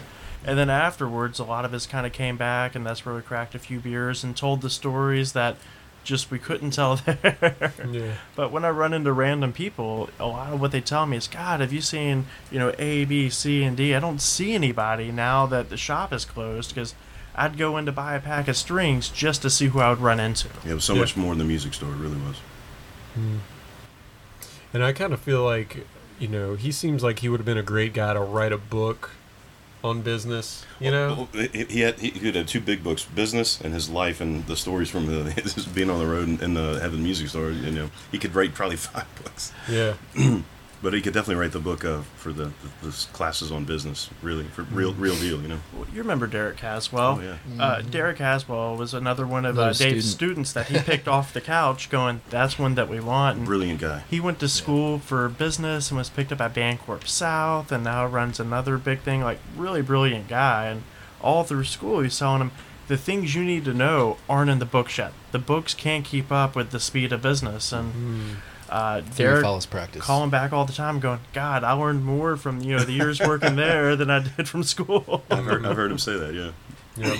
And then schools too. I mean, they're a business in, in, in themselves, and that's you know something I talked to your dad about. You know, and the speed of which things move, they're going to try to, you know, they want a new edition of that expensive book. You Mhm. know, so that the person has to pay more for it, and uh, but then is it is it is that book and reading through it and taking tests on it, is it more effective than actual being in the store? running the numbers, making mistakes, dealing with customers, uh, negotiating, you know, all that real life experience that has a certain value to it that some would argue would exceed, you know, textbooks and The answer is B. Yeah, not the textbook. the Yeah. real, the real deal. Yeah. yeah. he boiled it down to four simple steps, and I don't know how many times I get with my friends, and he beat it into our heads like crazy, and I'm sure everybody here can recite them from memory. Yeah. Uh, let's see. Find out what they need. Remove all doubt. uh, create rapport, Right, identify the need, was- delete all objections, and close the sale. Yep. Yep. He's like, women, business, everything, just four things. It's all you need. he was right. Yeah. Yeah. Yeah. Yeah. That a book or um, like you know in this era he would have been great to have had his own podcast or Man. write a blog. Well, didn't he do radio for a little while? I think he's mentioned that the college radio. hmm I heard. I heard I remember mention- that in the interview. Yeah, he told me he did a little bit of radio stuff. I think. because he definitely had that personality for radio. Yeah. If he came in the room, man, it went from dull to everybody's throwing a party and laughing, and I mean, it's just uh, he had an amazing uh, light when he'd walk in the room. Pretty much. Definitely. You know, there's no there's no uh, getting around it either. Hmm. I'm sure in large that came from uh, being somewhat fearless in in his tactics, his business, and having confidence. and just like any you know artist or uh, motivated entrepreneur, they want that lifestyle of of uh, knowing at the end of the day you're your own boss, and whether you're just getting by or you're doing really well for yourself. Mhm. You know, it's it's hard to take away that that feeling of uh, uh, that little bit of extra freedom that you get Become, from becomes from addictive at approach. times. I can imagine. Yeah. What was interesting is at the end when he goes, ah, I have an end date in mind for the music store. The extra freedom that that freedom, he would tell people exactly what he thought. Like, Oh yeah. he went from completely uninhibited in the music store to not caring at all. The That- point that's that true. everyone just stopped to go, I don't care if I have a customer right now. I have to watch this happening. He called it the new gym. yeah. uh, in, in, so in the beginning year, many years ago, and, and up till the, the point when he found out and he was diagnosed with cancer, um, you know, we had let's just we won't we won't mention what part of the world or, or what ethnic part you know it doesn't matter. We had these these folks that it, it was accustomed to haggle in their in their country where they would come from. There's a big community of them here. they come in and they want to haggle. Well, that's not really how we do it here. We're selling it at musicians friend price. We're already taking a hit. You know, we're matching the catalogs. We're surrendering. Right? It's, it's uh, way less profit than we want to make on it. Here it is, and they want to go. Well, I'll give you half of that. You know, and he used to get angry, get red in the face, and I could see him getting angry, and I became the the, the translator. Let's just say the, the the guy that would go between. And um, after he got diagnosed with cancer, they would be they try to haggle, and he go, no. This is the price. You don't like it? Get out. Not so many words. Of course, these people they, they ask for it. You know, you know it's it's five hundred dollars, two fifty. No, no, it, that's not how it's going to work. I'm sure After Hours was a lot of fun too. Yep. Did y'all ever, uh, y'all ever like play poker or something like that? He used to have um, poker. What was it once a week? I don't know how I know that, but I feel like he somebody mentioned a poker or something like that. He would cook every week and he'd have his little traditional dishes he would go to and you looked forward to it. Yeah. a lot of close friends, and they'd go in the back, and all guys, you know, business owners. Uh, you know, you wouldn't believe the the motley crew of, of uh, classy, funny, hilarious people that were back there. You know, you know, only certain folks would, would be in this group. Anyway, I used to try to, in my hardest to put his iPad in his office and hit record on the audio. Uh, recorder just to hear the stuff that they were talking about, man. It was hilarious. I've got some recordings of, of at least the two times I was successful where he's talking smack about me because he knows I'm outside of his office trying to record. um, and they're anyway, just hilarious stuff. You wouldn't believe it. I think what we should bring up is um, the, the glass display case. What do you think? Remember? Oh, that was Yeah. later. Yeah, later. Uh, Uh, I don't remember which friend business owner. It was one of the guys that played cards with him. He owned a retail place that closed or whatever. He came across this really nice elite. wait, wait, wait. Hmm? This is the guitar that Elton John played for Piano Man. right. um, he gets this big dis- this glass display case, and we're like, "What are we gonna do with it? You know, put the most expensive guitar?" And he goes, "No." He goes, "We'll see." So we, we put like a hundred dollar Charvel acoustic in there, and and uh, I was I'm the Photoshop master is what they call me, but uh, I don't know where where they where you get that from. But he's like, "I want this is the next one. This is, we're gonna say that." Neil Armstrong played this guitar, and we're going to put it in this in this display case On the moon. on the moon, and he, and he wrote "Dark Side of the Moon" on it Right, when he was right. there. And we, we, we I photoshopped Neil Armstrong with a guitar. I you know put, take the glove, cut it out, and you know strumming the guitar. You would not believe. Seventy to eighty percent of the people that would walk up and read the Photoshop poster would go, "Oh my God!" and take pictures of it and stand next to it and take pictures. And we're like, "Really?" and we'd let them in on it. You know, like this is just kind of a joke. Oh, okay. Um, let's see. I can't remember half the other ones. We, we did one with you know, unfortunately, when Prince passed, um, I photoshopped Jim's head on Prince and you know, with the Stratocaster and gave him some curly hair, and that, that kind of flew for a little while. Um, we had we had like probably ten or twelve. Just we could not believe people believe it. You know what I mean? The, the legitimacy of glass cases.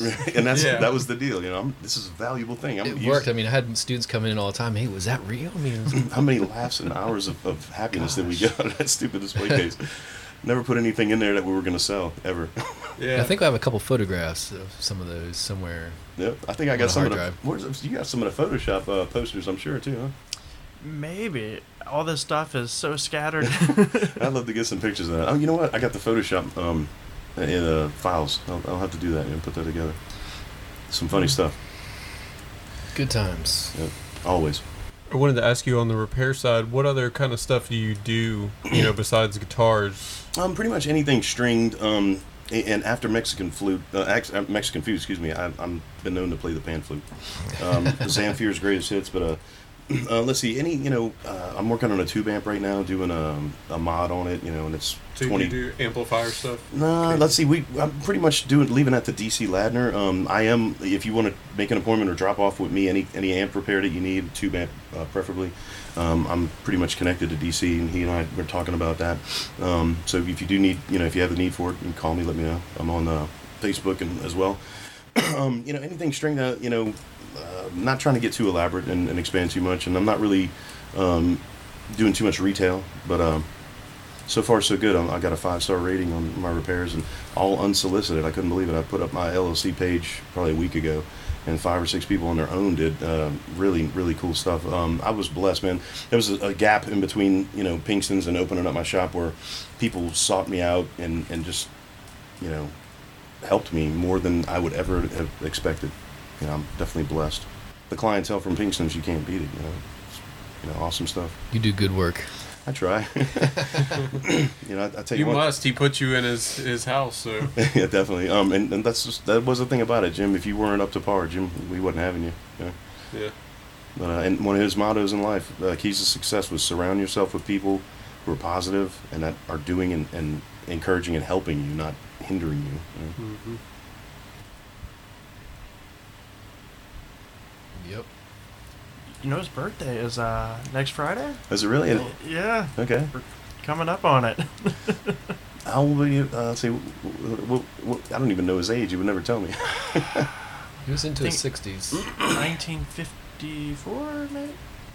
I I had to memorize it for a little bit, like when I like have to call these people after the past. Like, what's his birthday? I'm like, I don't remember. Hold on, I barely remember mine. the amount of responsibility that you've uh, succeeded with and uh, has been thrown into your lap, sir, I will give you total props, man. Um you are No you are all that. Oh, it was insanity. You know, you were talking about all the small goods and stuff coming in. I would go to the music store in the mornings and have probably three hours and five inches thick of all the different retailers and stuff coming through. And I'm looking at it knowing that for six months or so heading up to that, he was closing things out left and right. Yeah. Only imagining when that store was full steam ahead in the 90s and everywhere else, like, how does anybody keep up with that? you, you, you hire a guy who only orders and specializes in uh, counter sales and, and uh, small goods, and that was me. Wow. And, and as soon as you get it down and everything gets a little easier, they change programs on you. Yeah.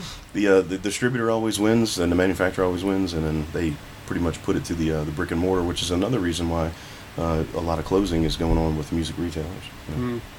We're going to change the plan to where you have to buy 10 grand. Okay, well, 10 grand we did last last quarter, that's fine. But you, you have to order this amount of small goods from us, and- which never sells. You know, um, love Fender guitars, Fender strings don't sell. You know, they do to a small percentage compared to Ernie Ball and D'Addario. It's just, you know, it pales in comparison, you know. And, and before you can do your Fender guitar order, you have to buy X amount in, in accessories. Wow, you know, this stuff will never sell. I'll walk by it every day and wave at it for 10 or 20 years, and, and um, there's Jim's money. well, Jim got to the point where he's like, we're not doing that anymore, you know. So I, I was the guy who had to kind of play strong arm, or, you know, play hardball with some of these uh, distributors. But it was fun. I had fun with it. Learned everything from him too. Do you, you remember Gibson when he threw them out? He he came to me and said, Ryan, what do I do? I said, get rid of them. He goes, what do you mean? I, it took me so long to get this prestigious line. I said, Jim, you got two hundred fifty thousand or more, and Gibson's hanging in the store now. They they not only asked for their fifty thousand or whatever it was buying, they came back for another twenty twenty five. And he goes, what do I do? I said, get rid of them. He goes, really? I can't do it. I'm like, and he, about a week or two weeks later, he did. He kicked them out. Yeah, yeah, it wasn't only the price amount that was insane. He goes, "We're gonna pick your pieces," and Oh, he yeah. goes, Oh, yeah. "You don't know my market. Yeah. Where are you located? Is it Gulfport? Are you, you're not spending my money. this is my money. you just got junk you're trying to move, and you're not dumping it here."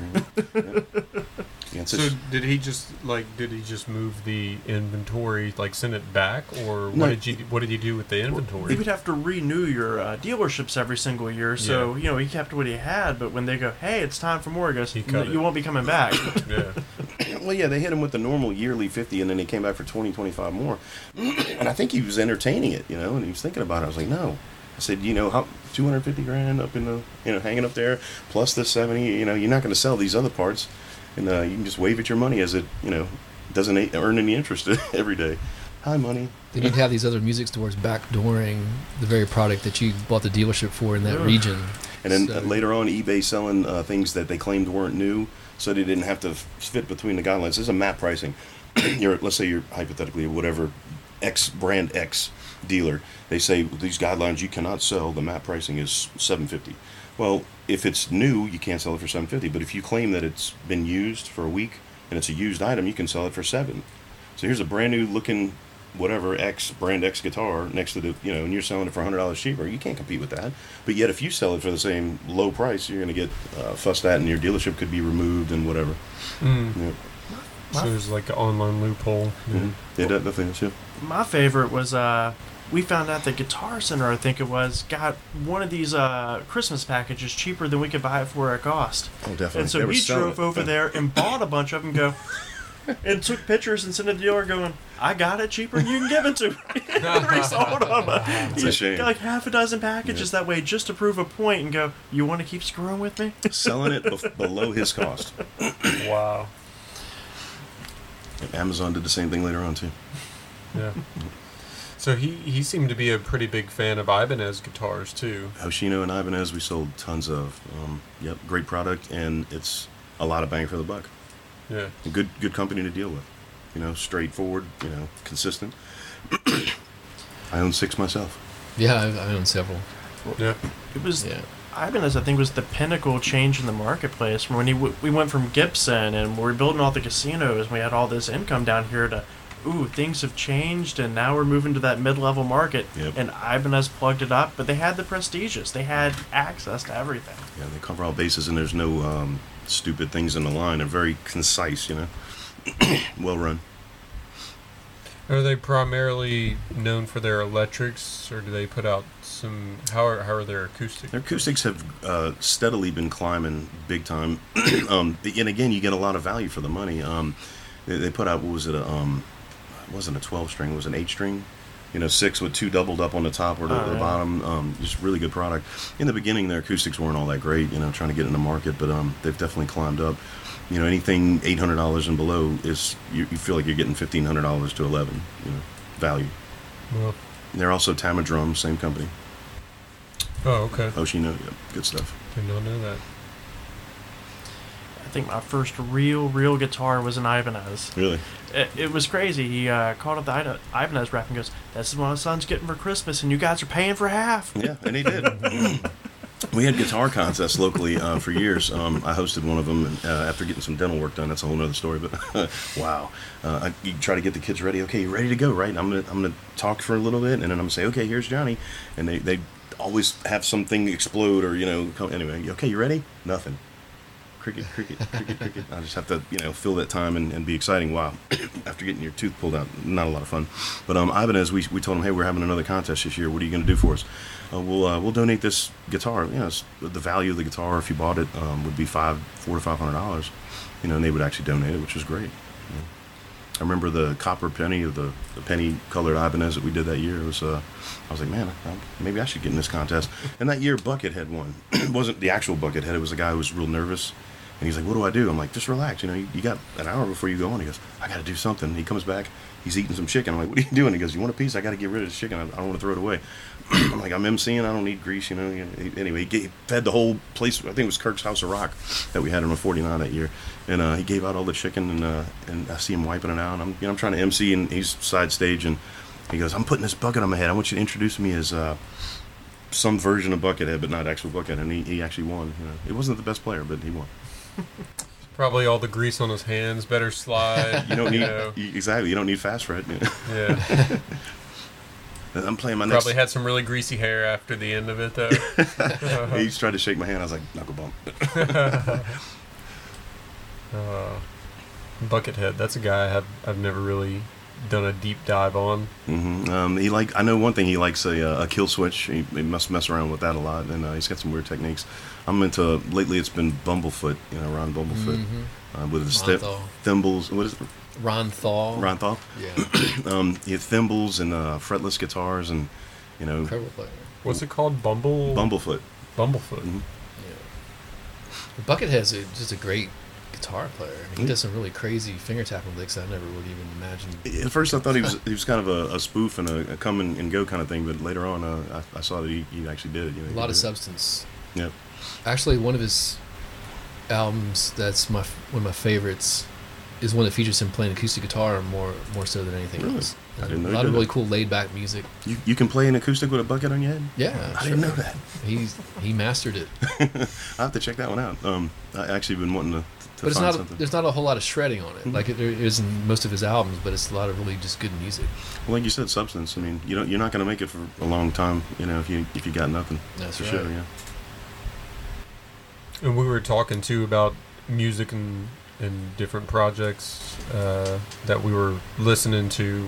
Is there anything on your radar as of lately that's been? Uh, I'm trying not to be stuck in the uh, in the Dream Theater uh, groove that I've been in for a real long time. Uh, all right, second second uh, Dream Theater mentioned this this show. try icefish Icefish. yeah Um, Virgil Donati's band You cut the hole and then you.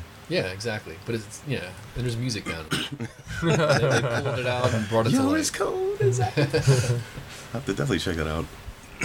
Dave's always been one a little bit ahead of the game, and you know, thank goodness, uh, there to point me in different directions. yeah, Pandora is just a great source. You know, just when I'm working on my curriculum for the, the school or writing books and stuff, I'll just put music on, put Pandora on, just listen to everything. what are some of your favorite stations right now on Well- Pandora? Good question. The Ralph Vaughan Williams station is great. Um, a lot of great stuff pops up on there. When you pay for the app, do those stupid advertisements go away finally? Yeah, they do. Okay, yeah, I think it's like four bucks a month. I'm doing it. rid the advertisement. It's worth every penny. yeah, it is. They're, they're kind of annoying. Yeah, yeah. But when it when I turn on Pandora lately, it's just been that radio station. It's consistently like the results. Hmm. It's, it's not like local with the same 12 songs rotating.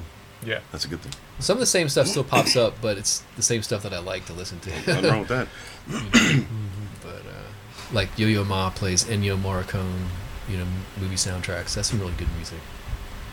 You know. So you can get exposed to a lot of stuff through Pandora that you wouldn't normally be exposed to. Yeah. And as long as that uh, the exposure is, uh, you know, good stuff, you know, sounds like it is. Sounds like really good stuff. I can't, you know, something with substance to it. Well, I don't know if you tried Lady Gaga radio. I don't know where that We're takes you, actually, but we're actually doing a, um, a cover that Halestorm did. Um, we're adding it to the list, I think, this week. Uh, and you know, if you ever would ask me 20, 10, 5 years, anyway, any point in my life, if I thought I'd be playing any Lady, Lady Gaga, I would be like, no, never. I will never do the Alejandro ever. we'll, try, we'll put that one right under Mustang Sally. There we go. but for the record, she's very talented. Oh, definitely. You know what? When she fired that one producer and uh, writer guy, and he said she'll never have another hit, and like a month later she did. I, was like, I guess he was wrong. And substance there. Yeah. So jazz is one area that's always really tricky for me to figure out what area I want to go into because there's so many like subcategories of, of jazz. Jazz is more subjective, I think, than most styles of music. I mean, everybody has a different idea what jazz is. hmm It's supposed to be that way, though, right? Well, I mean, yeah, it's an art, but I say more so than most styles of music. Yeah. You know, there's, I mean, um, I teach jazz, I play jazz, and I listen to a lot of jazz. And there's some things that people say is jazz, and I'm like, there's no way.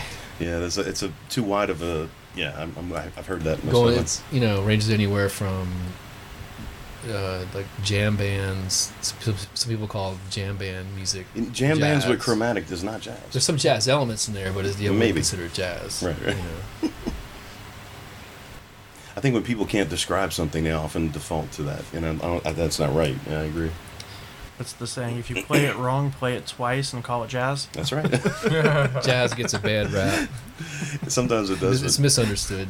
It's that heavy J. Well, guys, I'm I'm running low on ammo here. Is there anything uh, that we we have failed to discuss or? I can't think of anything. Uh, I, I wanted to say thank you for uh, the time and the effort that uh, that you gave Jim as well as us now. You know. Yeah, definitely thanks for doing that interview with Jim because I really enjoyed listening to it. I Time- learned, learned a lot. Timing is everything too, by the way. Yeah. perfect time to do it. Yeah. yeah. yeah, just Oh. got lucky. So my question for you is, uh, your idea, or did you come in the store and get to talking with him, and it kind of? Yeah, I heard he was retiring, Mhm. and uh, I thought, well, I've always wanted to have a conversation like this with Jim. It's it'd be an easy one, right? Right, right. And I thought, well, if he's retiring, I don't know where he, what he's going to do or where he's going after that. So My move, right? Yeah. Yeah. so uh, I thought about it and I was like, I might as well go in and just ask. And his, re- his reply was sure, right? Mm-hmm. Okay, cool. Yeah. That, that sounds like Jim. Yeah. It seemed like he really enjoyed doing the interview. Mm-hmm. He had a really good time doing it. The, Yeah. fir- the first few seconds, um, you know, his, uh, poor guy's voice was kind of giving out, and I was like, you know, this this might be kind of rough for him to, to get through and, and, and to do it. You know, I was kind of feeling, you know, worried for him, whatever you want to say. It's me being the, the right under Jim guy. But, um, you know, a minute or two into it, it must have cleared his throat. It was golden, you know, and the, uh, the stuff about the, the dentist was really, I have to say, for me, uh, one of the highlights. Yeah. So, Yeah. what did he say? Strong Uh, opener. You call me one more Call time. me one more time, motherfucker. Oh, I'll kill you. Ah, Yeah. I uh yeah, we just came in and started talking, so I knew it was was going to be a good ride, mhm. and uh I sure would have liked to have had more opportunities to sit down and talk to him more, you know, from a business standpoint, from a musician standpoint. Um just, he seems like a, such a multifaceted guy, I was spoiled. and he delivered it to you with such style and flair. and you know? clear, clear as a bell, right? Um, Yeah. He had a, a way with words. Uh, him being my mentor, I was spoiled. I'll just say that, you know, talking Mhm. way too much, you know, way too fast, and uh, I wish I would have listened a little bit more, you know, Yeah. a little harder. Yeah. But yeah, well, it was it was great having you guys on to kind of reminisce and talk a little bit more about them and kind of share, uh, you know, your own, you know, what you guys do for the community, the music community. So I think that's pretty rad, and it's good to know that, you know, good things have continued to come from Pinkston Store Oh, yeah. you know, as a result.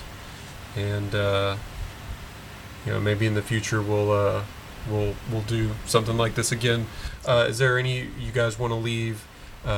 You know, places for people to check out online to read more about what you do or get in touch with you guys if if they're you know needing work or anything like that. Let's see, Knorr School of Music, 2224 25th Avenue, Gulfport. Yeah. Um, what's your phone number there, Dave? 228-867-1925. Ryan's there you gets, go. We don't get a lot of phone numbers thrown out on the show. That's pretty cool. Do it like a Jim Yelverton. Shoot. How about uh, Furniture Fair guy? We could do No, I'm not going there. How much money We'll save you money. Okay, got it. www.knorrschoolofmusic.com. There it is. Ryan's But Knorr is K-N-O-R-R. That's- that's right. School of Music. Uh, Ryan's Guitar Repair, 22822. Hold on a minute, I forgot my phone number. 228 243 7202. There it is. Same building, Yep. same location. And James, you probably don't need people to find you for anything, huh? He's a professional, actually. Yeah, you actually. who, who climbs the ladder in, a, in a, a matter of minutes. It seems like. no, he had. Uh, let's see. When, when your dad, um, I, I I don't know if he he meant, he's told me a few stories. I don't know if I have it correct uh, or not. He's, um, when you were younger, he said, "Do you want to take this over?" And you said, "Hell no," right? And um, and pretty much had a plan. Uh, you know, it's genetically, it's uh, it doesn't surprise me, but this guy has just done exceptionally well. Put himself through college, PhD almost, or I'm halfway through my program. I'm working on my um, thesis right now on fetishism. dude, the- next when we go out to dinner in, in the near future, you have to tell me. What, Yeah. but um, it doesn't surprise me that he is doing so well, man. You know, uh, short short amount of time uh, out of school and just climbing the ladder steadily, and happy doing it. You know, Yeah. Just like his brother, too. It runs in the family. his brother jumps out of perfectly good airplanes in the army, uh, Yeah. in, in intelligence, right? It hangs out in ice cream trucks in the middle of the desert. And when I met him, that's a good place to be if you're in the desert. When I when I first met him, he used, We used all to, agreed. He used to yank on my pants like, "Mr. Ryan, Mr. Ryan." Ask me all these questions, and his dad and Jim, Jim would be like, "Leave him alone. He's trying. He's trying to work. Like he's not bothering me." And what about this? Why is the sky blue? He asked me all these questions. Now I talk to him. I said, "So you jump out of these airplanes now?" He goes, "Yeah." I go, "Dude, you'd have to kick me." Uh, set, light my butt on fire, whatever. You'd have to really get force me out of that Sedate plane. to I'm, get on I'm it. not right. Well, to get on it, it's one. Well, if I knew what I was doing, yes, yes. Yeah, So to- yeah. but to get me off, jump out of it, there's no way, man. Yeah. It'd have to be on fire. Yeah. Yeah. Fear of heights, for sure. Yeah. hmm so y'all want to jump? Uh, go to what do they call it? Uh, not a parasailing, but uh, y'all want to do that next week or no? No. not me. No thanks. I think Jason's got a lot of my dad's fearlessness where he's just go, go, go. like last time he was here, he made sergeant in the military and he ended up puking in the Uber. And so we made him run from the Shell station on DeBuys all the way to the music store, and we're hosing him off. And he's dancing like, I'm a sergeant now. That sounds like him. I do remember hearing about him. Uh, yeah, the, the Uber thing. That's that's hilarious. But y'all were hosing him. Oh yeah, we got pictures. That's hilarious. Dude. I love to see that. Uh, um, well, guys, I'll, we'll go ahead and close it out. So once again, thanks for coming in and, and Thank you. Thanks for having us. Yeah, it was a good time. And uh, thanks everybody for listening. Uh, if you want to hear more podcasts, just go to coastalnoise.com, the podcast page. Uh, check out you know the episode I did with Jim if you'd like to get a little bit more backstory on uh, what we were talking about here. And if uh, if you just never never went into Pinkston's, you never met Jim, you know that's it'd be a great place. I guarantee you'd learn something from that interview. So uh, thanks so much. We'll catch you next time. To the people, if anybody's watching on the camera, that's a new aspect that we actually can wave goodbye. So uh, thanks, and we'll see you next time. Goodbye.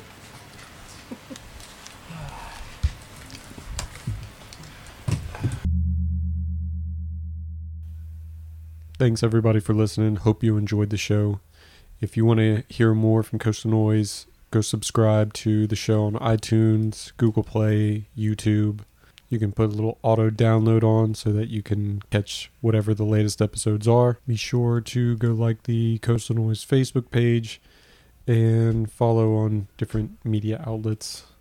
Of course, as always, if you want to help the show grow, please leave some comments, feedback, share an episode it all goes to help the machine move forward. Thanks for listening again. See you next time.